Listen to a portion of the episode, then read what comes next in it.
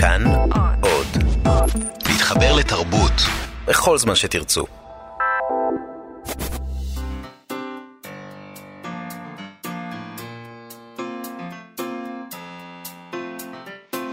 מה שכרוך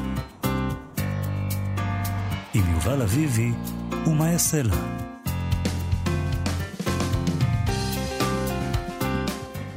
שלום, תודה שהצטרפתם אלינו למה שכרוך, מגזין הספרות היומי של כאן תרבות, אה, תוכניתנו הראשונה לשבוע זה. אה, איתנו באולפן שרון לרנר ושלומי בן עטיה, שלום לכם. אה, נזכיר לכם שניתן להזין לנו גם ברדיו, אם חלקכם עושים את זה, אבל גם באינטרנט וגם, רגע, איך אומרים אינטרנט? מרשתת. מרשתת וגם באפליקציה, היישומון החדש של כאן, לא חדש כל כך, יישומון של כאן. כאן עוד, חפשו בחנויות אפליקציות כאן אודי. ואם אתם רוצים, אתם יכולים גם לשלוח לנו הודעות בעמוד הפייסבוק שלנו, מה שכרוך עם יובל אביבי ומאיה סלע. אוקיי, okay, נספר גם שביום שלישי, ערב יום הכיפורים, אנחנו נשדר בכאן תרבות יום שידורים בסימן שקט, לקראת השקט של יום כיפור. בין השאר תוכלו לשמוע בשמונה בבוקר את אייל שינדלר, שבודק מה בין מוזיקה לרעש, ואיך הצלילים של העולם מסביבנו הופכים למוזיקה. בשעה 11 את רום אטיק, שידבר על מדיטציית המיינדפולנס שכבשה את העולם, וגם את המיינסטרים, המיינסטרים הישראלי בגוגל, בצה"ל, בבתי כלא ובהתנחלויות. באמת, הם כולם שם עושים במיינדפולנס. אני חייב להודות שאני עדיין לא לגמרי הבנתי מה זה. זה מה שרום מבטיח, אז אנחנו נקשיב לרום אטיק ונדע מה מדובר. אני אגיד לך מה הקטע, נדמה לי שכאילו זה סתם אני אומר, אני באמת לא מבין מה זה. אתה יכול גם לא להגיד פשוט, אבל בוא, בוא תגיד, כן. אני כן להגיד? כן. זה נדמה לי כמו משהו כזה שבאמת אמור להביא אותך לאיזה שקט כזה, נכון? כן, זה סוג של מדיטציה, ברור. אנחנו בעד. ולי יש התנגדות, אני בעד אצל אנשים אחרים, יש התנגדות פנימית לשקט, אני לא יכול, אני צריך... זה אתה בדיוק האדם שזקוק לזה. נכון. למדיטציה. אני אקשיב לרום עתיק ונראה אם אה, אני אצטרף לצה"ל, לבתי הכלא ולהתנחלויות עם ההיסטריה של המיינדפולנס. אנחנו, לעומת זאת, נדבר היום אה, עם דוקטור יחיל צבן, שהוא מומחה למוטיב האוכל בספרות, ואפילו יותר, יותר רחב מספרות, ונדבר איתו על הספר החדש מרק סוס של ולדימיר סורוקין, שתרגמה מרוסית פולינה ברוקמן ויצא בהוצאת לוקוס. זה ספר שכולל ארבעה טקסטים שעוסקים כולם באוכל, על צורותיו השונות והמבעיתות, וזה ספר פרובוקטיבי להפליא. ותרשי לי מה, את מרשה לי? מה, אין לי ברירה, אני כבר, מה אני יכולה לעשות? אני תקועה איתך פה. חייב, חייב, חייב, חייב. זה ספר קשה לעיכול. וממש לא ידעתי איך לאכול אותו. טוב, אוקיי, בסדר. אה, לפחות את עצמך הצחקת, נכון. וזה יפה מאוד. לא, תכף אה, יבינו כשנדבר עם יחיד סבן על מה אנחנו מדברים פה. נדבר גם עם דוקטור בסיליוס. שרון, שרון לרנר אומר שגם הוא צחק. אה, אוקיי. נדבר גם עם דוקטור בסיליוס בווארדי על הספרות הפלסטינית אחרי הסכמי אוסלו, שבימים אלה אנחנו מציינים 25 שנים לחתימתם.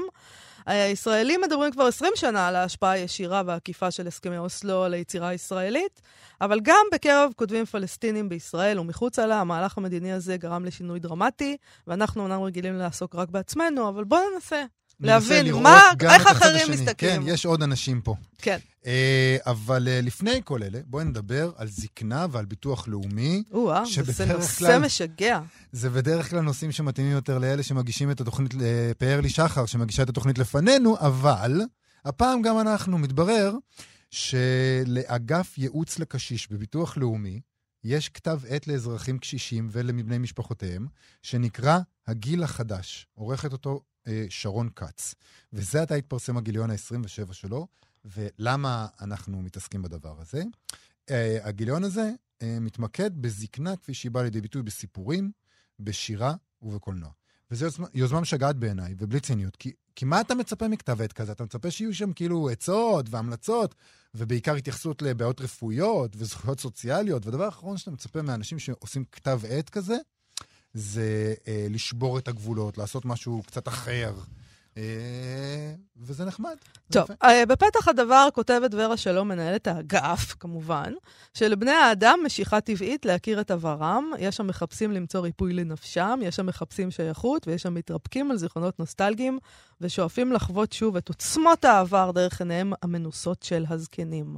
כשמנקים את כל היסחי הדעת והרגישויות, אין כמו מסע המילים והמבעים הוויזואליים כדי לבטא בחוזקה את רחשי העבר ואת הזקנה במלוא עוצמתה. Uh, בתוך הגיליון עצמו יש קטעים מתוך סיפור קצר, uh, מתוך צריך סוף uh, לסיפור אהבה של סביון ליברכט שעוסק בנושא, סיפור קצר על משקפיים, שהוא בעצם סיפור קצר על זיכרון של הגמלאי טוביה מנדלסון, סיפור בגוף ראשון שבו הוא מדווח על בוקר רגיל בחייו של אדם זקן, שפתאום המשקפיים שלו אינם שלו. הוא מרכיב אותם ומבין שהם לא שלו. כל בני, אדם, בני המשפחה שלו מתגייסים למסע חיפוש אחר המשקפיים, ואז לפתע המשקפיים הטובים נמצאים, אבל פלא פלאים, הזוג הלא נכון נעלם פתאום. אה, שמי שרוצה יקרא. זה סיפור נורא מצחיק בעיניי. אני דווקא... זה, זה כזה סיפור אה, שיש בו משהו... אה, אה, מעניין על, אה, אה, על מה באמת קורה ואיך בן אדם חווה באמת את המציאות. יש שם בגיליון עוד כמה סיפורים קצרצרים של ניצה אייל, שהיא חוקרת זקנה לשעבר, מתוך הספר אל אימי, שיצא ב-2017 בסדרת אדום דק של הוצאת הקיבוץ המאוחד, ומאמר של סמדר שטיינברג על ביבליותרפיה של... אה, סליחה, על ביבליותרפיה, שהיא, סמדר שטיינברג היא ביבליותרפיסטית, וגם סופרת זוכת פרס ספיר לספרי ביקורים משנת 2017. נכון. אה, ויש שם שירים של אה, נילי דגן ואיציק רייכר ועדי פלג שריג ואחרים, והם עוסקים כולם בזקנה. זה מאוד רציני הגיליון הזה. Mm-hmm. ויש גם מאמר של דוקטור מירי ורון על שירה בזקנה, שבה היא מצטטת שיר של ספאפו, ספאפו. אני אף פעם לא יודע איך להגיד את השם. המשוררת היווניה, שהולך ככה.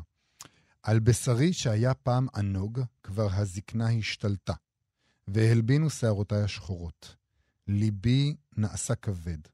לא נושאות, אותו, נושאות אותי ברכיי שפעם היו זריזות במחול כופרים. תכופות אני נאנחת על כך, אבל מה אעשה? לא להזדקן כשאתה אדם, אי אפשר. זו שורה יפה. Mm-hmm. ומירי ורון כותבת על זה שבמילים פשוטות מדומות של טרוניה מיוסרת והשלמה מאופקת בעת ובעונה אחת, לוכדת יוצרת דגולה את המועקה שבהזדקנות וגם את הכרחיותה. אפשר שזוהי תמציתה של אלכימיית היצירתיות האנושית, להפוך הנחה לפיוט. ויש עוד דברים בגיליון הזה, אז מוזר ככל שזה נשמע, כדאי לגשת ולקרוא אני, את הגיליון של הגיל אוקיי, החדש. נכון, אבל אני רוצה להגיד עוד משהו. כן, אה. לא צריך להתפעם באופן מוגזם, Mm-hmm. כי בוא נזכור שהתפקיד של הביטוח הלאומי הוא אה, להיות בביטוח שלנו, ואני קוראת בכותרות העיתונים שיכול להיות שכשאנחנו נגיע כן, לגיל לא זקנה, יהיה להם לא. יהיה להם כסף, וגם היום קצבאות הביטוח הלאומי, בטח לא לקשישים, אז. אז בוא נגיד, נחמד, אבל בואו תתרכזו במה שאתם אמורים לעשות, כן, שזה אבל- לדאוג לנו בזקנתנו. אני מסכים ברמה העקרונית, אבל זה לא, צריך שאלה. להיות, זה לא צריך להיות במקום, כאילו הדבר הזה... לא, אבל בינתיים יש רק את זה, אז בוא, אוקיי? עכשיו, יש עוד זה- שאלה. גם את זה אין בדרך יש כלל. עוד שאלה שאפשר להעלות. כתב, אה, כתב, אני יודעת מה, איך תקרא לזה, אלון כזה, שהם מפרסמים כן, אה, לקשישים. כן. האם קשישים בהכרח רק מתעניינים בקשישותם? לא, מה כלומר, פתאום? אפשר היה באותה מידה לעשות אה, גיליון על אה, זיו העלומים, זה גם בסדר. או, או על הדבר סקס. הזה שמדברים על עם סקס, קשישים רק על קשישות, זה אבל- נשמע לי טיפה מוזר. אבל אולי לא. אנחנו, אנחנו גילינו את הגיליון הזה כי הוא מתעסק בספרות, ואנחנו מתעסקים בספרות, אבל יכול להיות שהגיליון הבא באמת יעסוק אה, במיניות בגיל השלישי, או... אפשר גם במיניות, לא או- בגיל השלישי. או אתה יודע, בכלל. קשישים הם לא רק מין דבר כזה לא, אבל- שמתעסק רק בקשישות. לא, אבל הם, הם, אה, הם, אני חושב שאם אתה קשיש ואתה צריך טיפים לגבי העניין הזה, אז אתה רוצה משהו שיוכוון אליך, כמו שלפעמים... אז זאת אומרת שגיליון הספרות הזה, אתה רואה בו טיפים בעצם. ספרות זה טיפ בכלל, בעצם. לא, אבל אני אגיד לך משהו ברצינות. ספרות, אה, הרבה פעמים, אה, וזה נשמע קלישאה איומה להגיד את זה, אני כבר מתבייש שאני הולך להגיד את זה, אבל ספרות נותנת אה, כלים לפענוח של המציאות. הרבה פעמים אתה קורא ספר, ואיזה סופר עלה על איזה משהו שאתה הרגשת, אבל לא יכולת לנסח במילים, ו- ויש איזו תחושה של הזדכך, הזדככות, של... של, של, של אה, קתרזיס. קתרזיס, כשאתה טוב, קורא משהו... יובל, תודה ו- רבה על ההסבר. לא, וזקנים מרגישים הרבה מאוד דברים בגלל שהם זקנים. כי הם מתקרבים למוות, כי קשה להם יותר, כי הגוף לא עובד כמו שצריך, ואולי סופר שמצליח לז... לזכך את הנקודה הזאת, כן עוזר להם להתמודד. טוב, אה, אני, וואו, וואו. אני חושבת שלהגיד שזקנים מרגישים בגלל שהם זקנים זה ממש דבר טיפשי. מה? ילדים מרגישים כי הם ילדים, נע- נערים יש להם טבעות של נערים, אנשים אה, אה, בגיל 39 יש את להם לא טבעות מרגישה כל שלהם. מיני דברים בגלל שאת אבל כבר הרגשתי את זה גם כשהייתי, הרגשתי דברים כשהייתי גם בת 20. לא... זה אני לא מרגיש. שהגוף שלי למשל אה, כבר לא מה שהיה פעם, וזה גורם לי להרגיש דברים אז חדשים תקרא לגמרי. את כתב העת של הביטוח הלאומי. טוב, אה, יום כיפור בפנינו, בקרוב. כן. אה, ערב יום כיפור זה ביום שלישי, נכון? אז כן. אה, הנה ספר שיכול לסייע במניעת הרעב. לגמרי. לי הוא קצת הרס את התיאבון. אנחנו מדברים על המרק סוס של ולדימיר סורוקין, שתרגמה מרוסית פולינה ברוקמן, ויצא לאחרונה בהוצאת לוקוס. אה, זה ספר שמתייחס בצורה, לאוכל, בצורה פרועה, פרובוקטיבי, פרובוקטיבית, חסרת גבולות, וגואלית ומבחילה לפעמים, ללא ממש. ספק. אה, יש בו ארבעה טקסטים, אה, נגיד נובלות או מה- מ- משהו מהנדס, סיפורים קצרים, בכולם יש עיסוק מאוד לא שגרתי בענייני אוכל. אה, למשל, בסיפור אחד, אישה צעירה מקבלת הצעה מגבר עשיר לשלם לה עבור הזכות לראות אותה אוכלת. זה המהות של הסיפור. בסיפור אחר מתאר הגיבור מה אכל בארוחת שחיתות ארוכה, ולאחר מכן מה אמר במהלך הארוחה. בסיפור השלישי, שהוא המזעזע מכולם בעיניי, אה, משפחה עמידה עורכת ארוחת שחיתות מרובת משתתפים, כשהמנה העיקרית היא הבת של המארחים. אה, כל הדבר הזה כמובן מתואר מאוד ב- בפרטנות שם. אה, זה מה- קשה זה- לתאר כמה פרטני זה. כן, אה, עדיף שלא, לתת דוגמאות. אה, איתנו דוקטור יחיל צבן, מחבר הספרים ונפשו, מאכל, תאווה, מזון ומיניות בספרות ההשכלה, וארץ אוכלת על תרבות המזון הישראלית. שלום, דוקטור יחיל צבן. שלום רב. אה, הספר הזה של סורוקין, סורקין, אה, אתה מסכים איתי שהוא יכול לעזור לנו לצום באיזשהו אופן? כלומר, אתה גם הרגשת בחילה כשקראת אותו?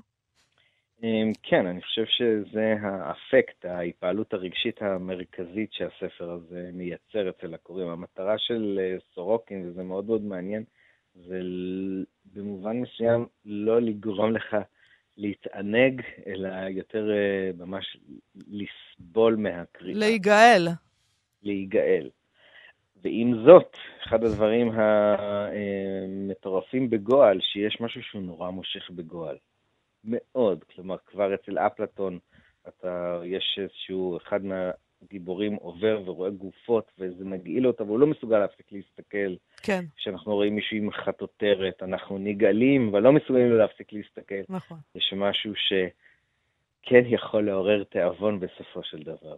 עד כמה הדבר הזה שהוא עושה בספר הזה, הוא תואם אה, לשימוש במוטיב האוכל ש, שנפוץ בספרות בעצם?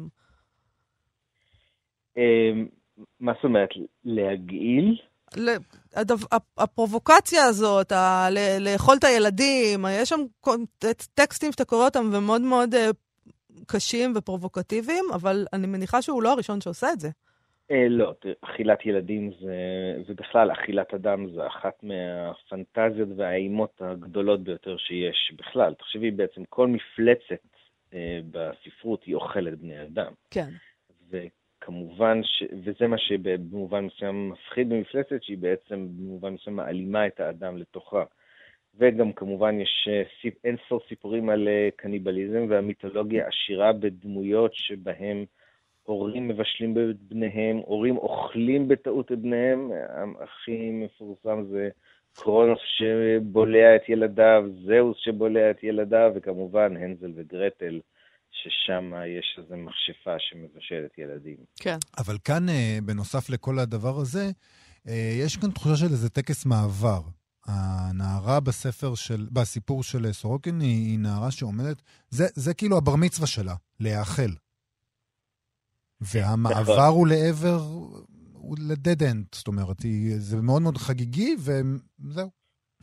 אז חשוב להבין שמה שסורוקין עושה זה הוא פשוט לוקח את התמה הזאת של אכילת ילדים והופך אותה לריאליסטית. הוא, הוא במובן מסוים עושה אותה כל כך ריאליסטית, שהוא אה, אה, מונע מאיתנו אה, להתבונן על זה כאלגוריה, או כפנטזיה, או כסיפור של מעשייה. זה כל כך נכון. מדויק בפרטים, שזה פשוט מכאיב. ובגלל שזה כל כך מדויק, אנחנו מיד בורחים אל המקומות אה, האלגוריים. מיד Mhm. אנחנו אומרים, זה בעצם טקס מעבר או טקס חניכה של הנערה לתוך התרבות הרוסית שבולעת אותה. אמ, זה בעצם היחס של החברה הרוסית לנשים. הפטריארכליה. כן. בדיוק. הכל כדי. לא... כדי לא להתר- לזוז- לנ- לזוז את לניילן המבט את ה- מהדבר הזה. את הגופה הזאת שמוטלת על השולחן. כן, ואנחנו יודעים שאנחנו לא מוכנים הרבה פעמים להתמודד עם העובדה הזאת שאוכלים ילדים בחברה שלנו, מנצלים את הגוף שלהם, פוגעים בהם, בנשים, בנערות, אה, כל הזמן. כן. אז בעצם מה שהוא עושה זה, והנה שוב אני בורח לאלגוריה, אז מה שהוא עושה זה הוא בעצם עושה מעין אה, ריאליזציה של המטאפורה, הוא פשוט מנכיח לנו את זה, וזה בעצם במובן מסוים משבש את כל הציפיות הספרותיות שהתחנכנו עליהן. והוא גם, אגב, הציפיות הספרותיות שהתחנכנו עליהן, הוא גם הופך את זה למאוד מאוד קומי בעצם, כי מעל הגופה הזאת של הילדה, החבר'ה האלה, המשפחה האריסטוקרטית הזאת, מדברת על ניטשה ועל אה, האדם העליון ועל האם להיות טבעונים או לא. על סבל של בעלי חיים. אבל אני לא צחקתי כשקראתי את לא זה. צחקת? לא, לא. אבל לא היה זה כי אני מבינה למה אתה אומר שזה קומי, אבל אני לא ממש צחקתי, כי עדיין הם עוש- עושים את זה תוך כדי שהם... נכון, אבל זה ברור, זה ברור שמה שהוא הוא ביקש לעשות זה שהקורא יגיד לעצמו, "הא, איך הם מדברים על טבעונות בזמן שהם אוכלים את הילדה שלהם.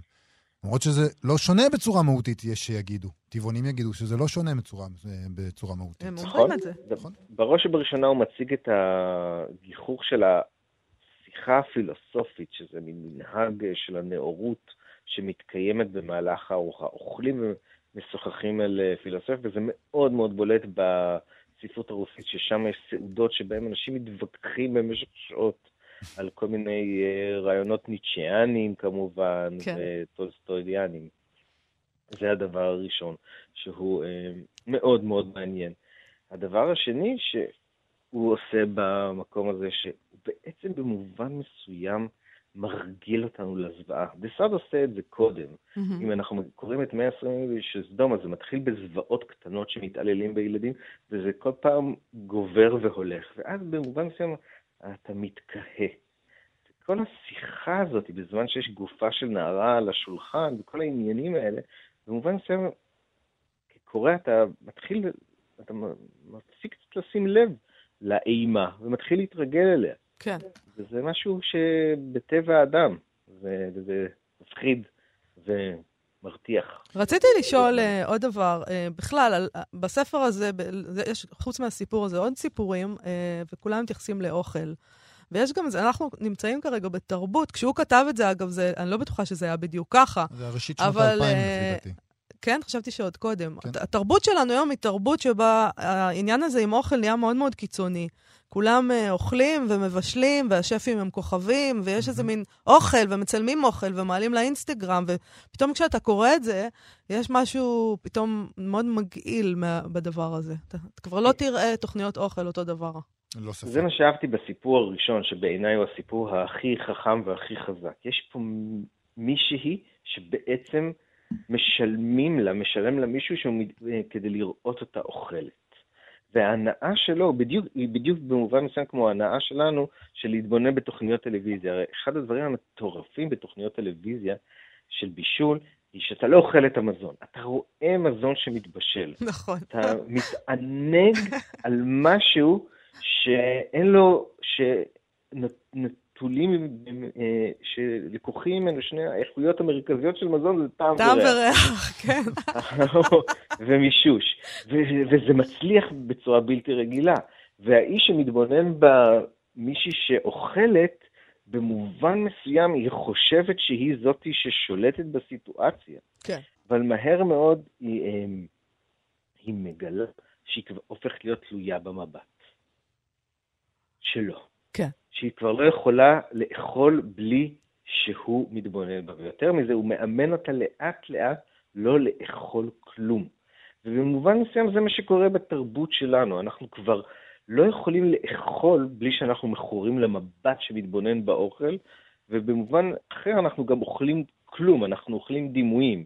אנחנו אוכלים אה, סוכרזית, קוקה קולה ללא קופאין וללא קוקה קולה וללא סוכר, אה, מוצרים נטולי גלוטן, הכל הוא, אנחנו אוכלים בלי שומן. זה מזכיר לי... בלי- הכל ריק. פריחיות. וגם אנחנו לא יכולים, אנחנו לא נתחיל לאכול את המנה שלנו לפני שצילמנו אותה. והעלינו אותה לאנשהו. מזכיר לי כי אנחנו צריכים כתבה- שכולם יראו את זה עכשיו. זה מזכיר לי כתבה שקראתי באחד מהמוספים הכלכליים בסוף השבוע, על למה המסעדות היהודיות בניו יורק אה, נסגרות. ואחד המרואיינים שם אומר, בין השאר, כיוון שהאוכל היהודי לא מצטלם טוב, לא ואי אפשר, לה... כבד קצוץ. אה, באינסטגרם, נכון. נראה, פחות- פחות נראה עובד. כאילו כבר אכלו אותו אה, בעבר. ואנשים פחות רוצים אה, ללכת למסעדה שאי אפשר לצלם אותה. זה, זה, זה פשוט מדהים. זה פשוט אה, כמה האכילה שלנו הפכה להיות אכילה שהיא ויזואלית, חברתית, אה, אינסטגרמית, אה, פשוט, ו, ובאמת אה, סורוקין קולע לנקודה הזאת, שברגע שהמבט של הגיבור, שנקרא בעצמו מרק סוס, אה, עוזב את הסועדת, היא כבר לא מסוגלת לאכול. למה היא מסוגלת לא לאכול? כי פתאום היא רואה את המזון mm. שלעצמו. Mm-hmm. פתאום היא רואה אותו כמו שהוא, ומה שהיא רואה בו זה את החומריות שלו, את הגסות שלו ואת המוות שבו. כל הבשריות, את כל הפגמים. לא מסוגלת לאכול אותה. ונגיד, בסיפור, בסיפור הארוחה שלי, שבו הוא באמת מתאר ארוחה שלמה, ומה הוא, אה, הוא בישל, ואיך הוא בישל, ומה הוא אכל לאורך uh, כמה עמודים, ואז הוא מתאר מה הוא אמר לאורך הארוחה הזאת, בשני חלקים נפרדים, אתה מקבל את התחושה שזה לא רק הבשריות הדוחה הזאת, אלא גם השפע, ובעצם יש איזו תחושה שבמובן מסוים, לאורך כל הספר, לא רק בסיפור הזה, סורוקין גם עושה הרבה מאמץ כדי להאביס אותנו, במלל, בדימויים עודפים, בתיאורים עודפים של אוכל, הוא דוחף לנו לגרון גם כן. אמ, כן, זה, נראה טקסט גרוטסקי, אבל למעשה מה שהוא עושה זה הוא מציג בפנינו את, השפע שבו אנחנו חיים. אמ, בדיוק עכשיו, לפני כמה חודשים הייתי בתערוכה של אומן שפסל כל מה שהוא אכל. יצק בגבס את כל המאכלים שהוא אכל במשך שנה. וואו. אי אפשר היה, אה, כאילו, זה כמות עצומה של מאכלים. כן. כל יום זו כמות עצומה של מאכלים. תוסיפו לזה את כל הדברים שאנחנו מדברים ואומרים וחושבים בזמן האכילה, אנחנו מקבלים כמות עצומה של דברים שנכנסים לגוף ודברים שיוצאים מהגוף. וזה בדיוק מה שסורוקין מנסה להראות לנו, עד כמה החיים שלנו בעצם תלויים בתוך, ה... אפשר לומר, בהפרשות מילוליות וב... ובהפרשות אחרות. כן, ובחומרים שנכנסים ומפעילים את ההפרשות האלה. זה באמת טקסט שהוא אה, מאוד מאוד מערער, כי האכילה פשוט לא פוסקת. כן, זה נורא. באמת אפשר אחרי זה לצום ביום כיפור בשקט, ולבקש אה, סליחה על כל השפע הזה. לא, כן. זה נורא. דוקטור יחיל צבן, תודה רבה לך על השיחה הזאת. תודה, יחיל, להתראות. תודה רבה. בימים אלו אנחנו מציינים 25 שנים לחתימת הסכמי אוסלו. אה, תשמעי, במהלך השנים האלה, מהר מאוד, כן, ההסכמים האלה ב, ב, אה, נחתמו ב, בשנות ה-90, ומהר מאוד התחילו לדבר על ההשפעה שלהם. אה, כמעט מיד לאחר ההסכם. ההשפעה על הספרות, אתה מתכוון. ההשפעה על הספרות, כמובן. לא עכשיו... אה, כן, לא השפעה מדינית, אנחנו תוכנית אבל ספרות. אבל צריך לציין את זה, כי אתה יודע, הסכמי אוסלו, לא, לא, המהות שלהם לא הייתה כדי להשפיע על הספרות. אה, למרות שאתה חושב שאתה במרכז, לא, כן, לא, זו תוספת חשובה, מאיה, אין ספק, זו תוספת חשובה.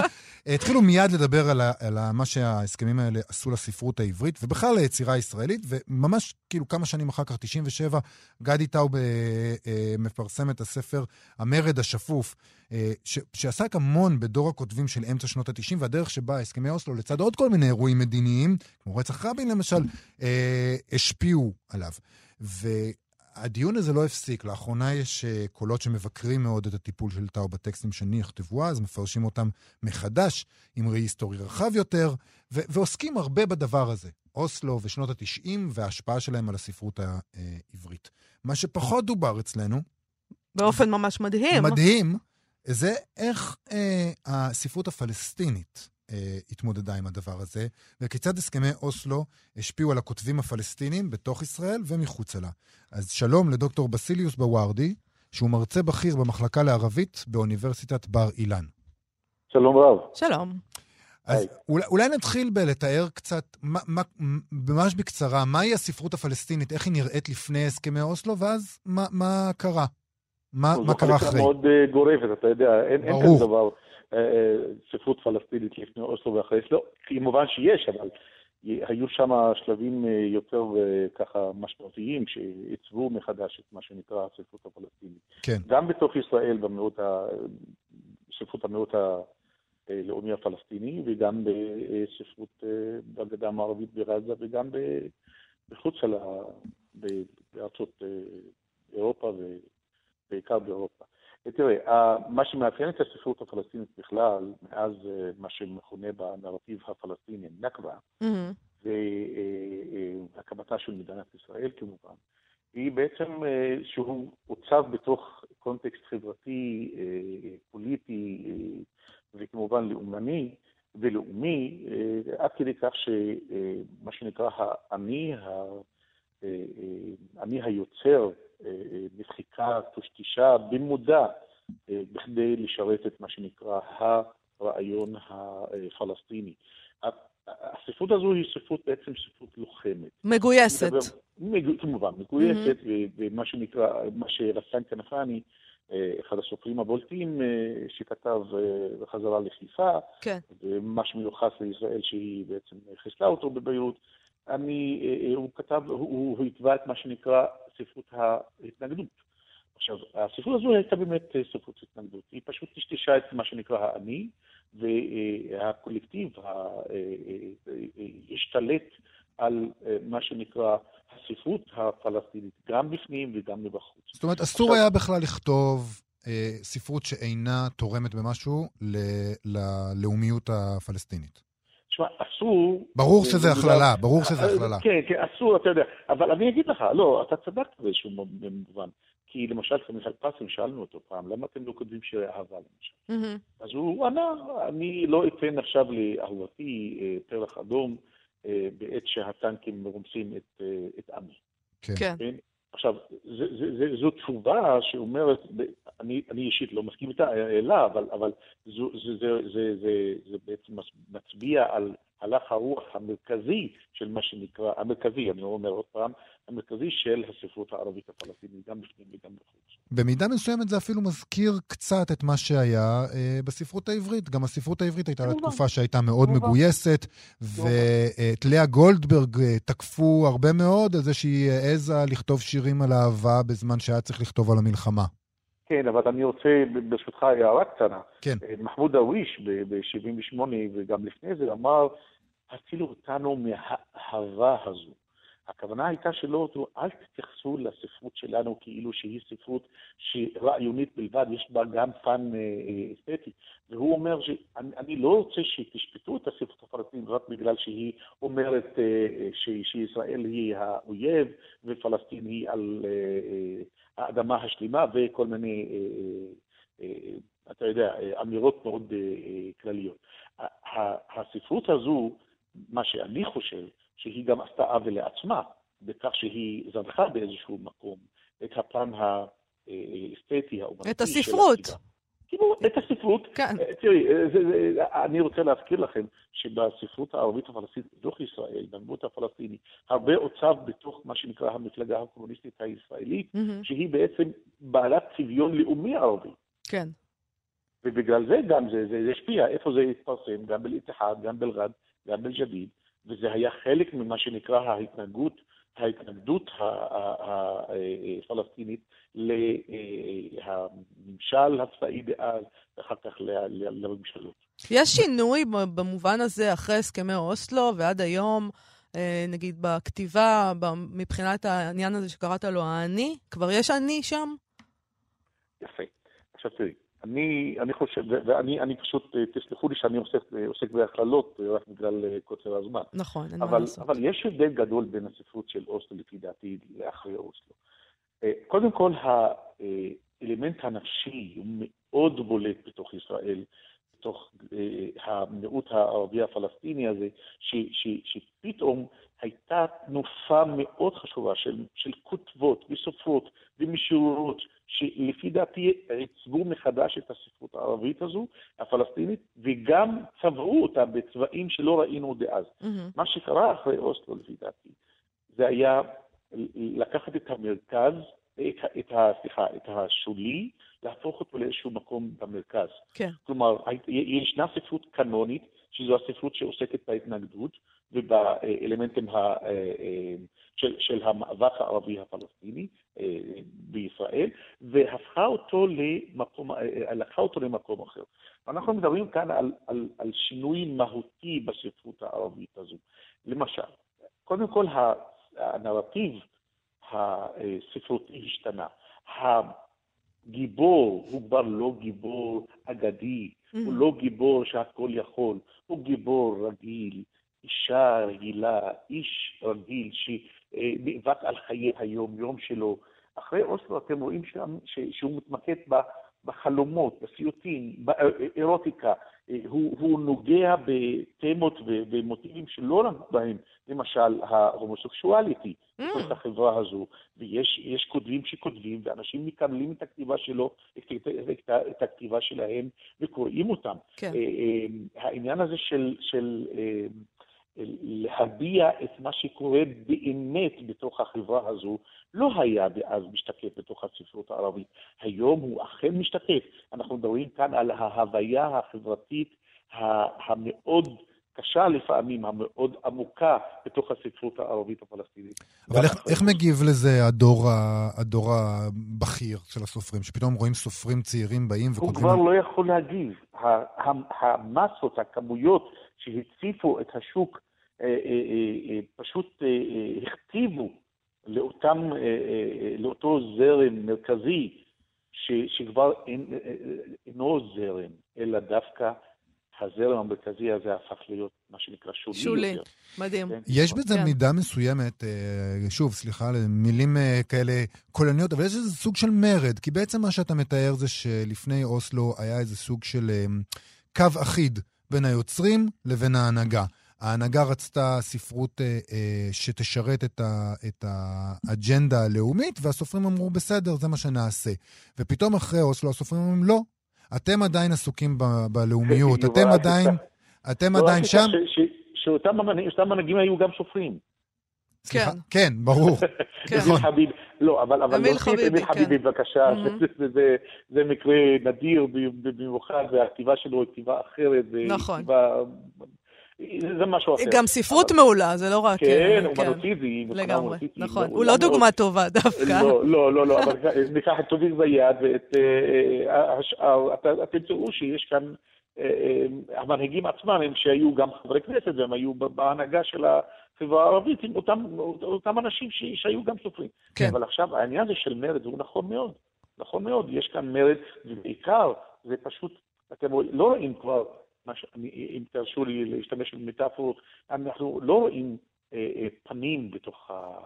בתוך הספרות הזו, אנחנו רואים צבעים, והצבע המאוד דומיננטי הוא הצבע האפור. Mm. והעניין הזה של ודאות אה, אה, לגבי הלחימה נגד האויב הציוני וזה, זה, זה נפל באיזשהו מקום. אני לא אומר שהספרות הערבית הפלסטינית בישראל, למשל, לא נושאת עוד את העוול של מה שנקרא האירועים ההיסטוריים, לא, כן. לא, לא, לא, לא. אבל מבחינה אנושית יותר, היא כבר לא משתמשת בישיר, ב, ב, ב, ב, ב, אתה יודע, בלעוס, אלא משהו שהוא יותר עמוק, שהוא יותר אנושי, שהוא יותר אישי, אישי וסובייקטיבי. מעניין, אנחנו... בואו נחכה שיתרגמו את זה, כי זה נשמע לי מעניין לקרוא את מה שאתה מספר עליו. זה נשמע מאוד אופטימי, כאילו, לא, זה משהו לא, טוב, זה משהו טוב צמח מהסכמי אוסלו. הצעירים אולי, מכל הצדדים, אה, אה, אה, כן, יצילו כן, אותנו. תשמע, תשמע, זה גם קרה אז באמרתו של אמיל חביבי לגבי המלחמה ב-67. המלחמה, הוא אומר, המלחמה הארורה הזו, אבל היא כן ייחדה אותנו עם העם שלנו. בגדה. אז מצד, כן. שני, מצד אחד זה, זה מלחמה, אבל גם אה, אה, איחוד מחדש. אוקיי. אה, טוב, דוקטור בסיליוס בווארדי, תודה רבה לך שדיברת איתנו, היה מאוד כן, מעניין. מרצה בכיר במחלקה לערבית מאוניברסיטת בר אילן. תודה רבה. להתראות. ביי. בפינת הסטטוס היומי שלנו, יש לנו סטטוס של מאיר ויזלטיר. גדול משוררנו, וכך הוא כותב: המוצר המוזר, ספרות ותרבות, של עיתון הארץ, מצא לנכון להיגרר אחרי עיתונות ספרותית במערב ולציין 130 שנה להולדתו של טי.אס. אליוט, כשבועיים לפני המועד. 26, זה ב-26 לספטמבר, אילו נותרה לנו עיתונות ספרותית ראויה לשמה, בעלת מחויבות של ממש לרצף התרבותי, העברי והעולמי, ורגישות אמיתית לאיכויות של שירה, בהחלט היה מקום למחווה מעין זו. אליוט היה משורר נחשב מאוד, שהשפיע השפעה ניכרת על השירה העולמית, בעיקר האירופית והאמריקאית. במשך עשורים אחדים, בשליש השני של המאה ה-20, גם על השירה העברית נודע לו השפעה לא מבוטלת בשנות ה-50 וה-60. Uh, במצב הנוכחי של החיים בפריודיקה הספרותית בעירנו, יש בזה משהו הלבלוב, הגמומי.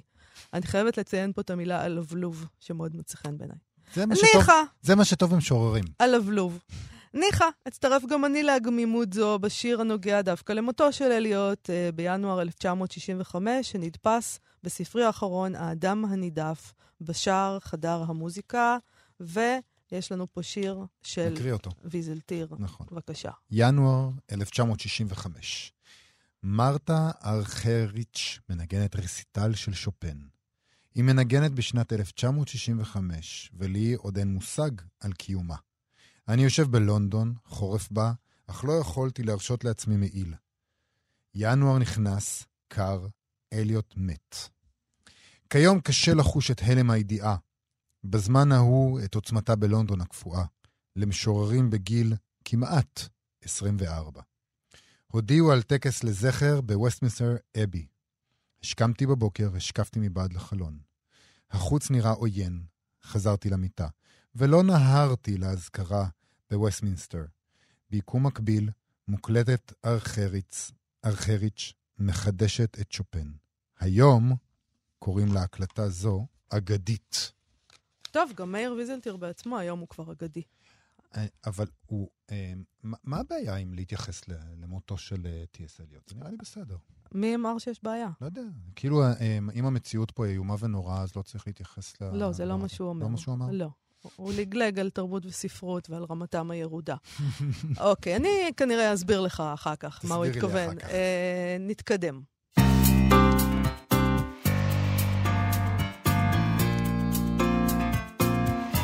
טוב, פינת גנזים, אבות ישורון, אה, יצחק בר יוסף אה, ממכון גנזים, כותב, יש לו טור בישראל היום, והוא כותב אה, ככה, על אבות ישורון, שיום הולדתו יצוין ביום כיפור. זה, ה, זה התירוץ. אוקיי, למרות שתמיד טוב לדבר על אבות ישורון. נכון. אומרים בעברית לבעור בחימה, אבל אצל אבות ישורון העברית ממש בוערת עד אחרית הימים. כך כתב המשורר יוסף שרון על מי שנחשב במשך שנים רבות כנידח ואף מוקצה, והפך בתעתועי הביקורת וההכרה הספרותית לאחד מהיוצרים הגדולים של השירה הישראלית. ביום כיפור תרס"ה, 1904, מציינים את יום הולדתו של אבות ישורון. ארכיונו הגדול בגנזים, אגודת הסופרים, משקף את יצירתו לא רק מצד התוכן, גם מצד הצורה. כל דף הוא יצירת מחשבת. איזה מזל שלא היה לו מחשב, וכך נשמרו כל טיוטותיו וקשקושיו על הנייר. האותיות אה, גדולות, חקוקות לתוך הנייר, אפשר לחוש בלחץ העט לתוך דף הנייר, כאילו היה אבן. זיכרון הוריו שנספו בשואה, תחושת האשם התמידית על שלא הצילם, ההוויה הישראלית שניסה לשבור ולפצח כדי להבינה, כל אלו נוכחים ומניעים את שירתו. על אלה נוסף ההומור, הנלווה גם לתיאורו כיצד העביר את ארכיונו לגנזים, וכאן יש טקסט של אבות ישורון. אומרים לי, קח את ניירותיך, מכתביך, תצלומיך וכל לקחיך, וארוז אותם לגנזים. עיכבתי ועיכבתי. כשפתחתי חבילה יצאה מתרדמה משפחת מקקים צהובים. כושר הימלטותם אפס. לא חורף אחד התחבאו, התחפרו, בהיותם דומים לאותיות הדומות למקקים. אה, אה, ואני חייבת להגיד שבישראל היום יש גם שני שירים של כן. אבות ישורון. כן. אה, יש לנו זמן להקריא? בטח. אה, אוקיי. חשבתי שאין זמן. למה? יפה, אז אני אקריא אחד מהם. אה, כפי שהם מביאים בעיתון, מן הרחוב כל אישה, קוראים לשיר הזה. מתוך, אה, זה לקוח מתוך כל שיריו, הוצאת הקיבוץ המאוחד, אה, סימן קריאה. לשעבר הייתי נמנע מלהתפשט בגופי, בחדרי, בו תצלום על הקיר, הוריי. היום התפשטתי. מה, הם שבקבר אינם מרומים? החדלתי להתבייש בפני אבא ואימא? מה, האם רק מה שבקיר ושבקבר? שכנה מן הרחוב, כל אישה קורא, מה, אתה טרזן? תתבייש לך. תתביישי את. היום ערב יום כיפור, היום ט' תשרי תשלח. אבי היה קורא לפני העמוד. המלך. טוב, זה אבל זה אבות ישורון, אה, וזה, זה שיר יפה מאוד. הוא משורר גדול, אין מה להגיד. טוב, אנחנו צריכים לסיים, יובל? נכון, אה, אז בואו נסיים. זה בהחלט. לפני סיום, נזכיר שאתם מוזמנים להוריד את האפליקציה כאן עוד, שיש בה את כל התוכניות שלנו ומגוון תכנים מעניינים. חפשו כאן אודי בחנויות האפליקציות. אתם מוזמנים גם לעמוד הפייסבוק שלנו, מה שכרוך עם יובל אביבי ומאיה סלע. אה, אנחנו רוצים גם להגיד אה, שאחרינו העבדה עם גיל מרקוביץ', אבל אני רוצה גם לספר כן. שבשעה שתיים, Uh, בתוכנית כל ישראל אוצרות הארכיון uh, ישדר אייל שינדלר שלנו את מחזה הרדיו יהודית של המצורעים, שכתב משה שמיר. Uh, משתתפים בתסכית הזה יוסי פולק, מירי אלוני, ניסי מזיקרי ועוד, שזה פשוט דבר מדהים שמוצאים פה את כל הדברים האלה. Uh, אז uh, אני אמליץ. אני אשב בפקק ואשמע את זה. בהחלט. או, או אני מקווה שלא יהיה פקק, אבל... יהיה פקק. אגב, אם יהיה פקק, אז אתה יכול, אלה שהורידו את האפליקציה כאן אודי, יכולים פשוט לשמוע את זה בזמנם מתישהו, כי כל התוכניות עולות לשם. אני רוצה להגיד עוד התסקית. דבר, כי קיבלתי משני אנשים כבר הודעות על זה, 아, אה, בזמן שאנחנו מסתדרים, כן. שמרתה ארכריץ' תופיע אה, בישראל.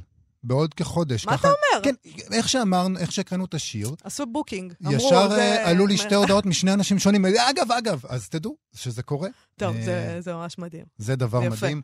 ועכשיו באמת אנחנו יכולים להגיד אה, שלום, ונתראה שוב מחר. בוא נגיד תודה לשרון לרנר אה, ושלומי נכון. בן עטיה, שהיו איתנו ועשו איתנו את התוכנית. תודה רבה ולהתראות מחר. שלום.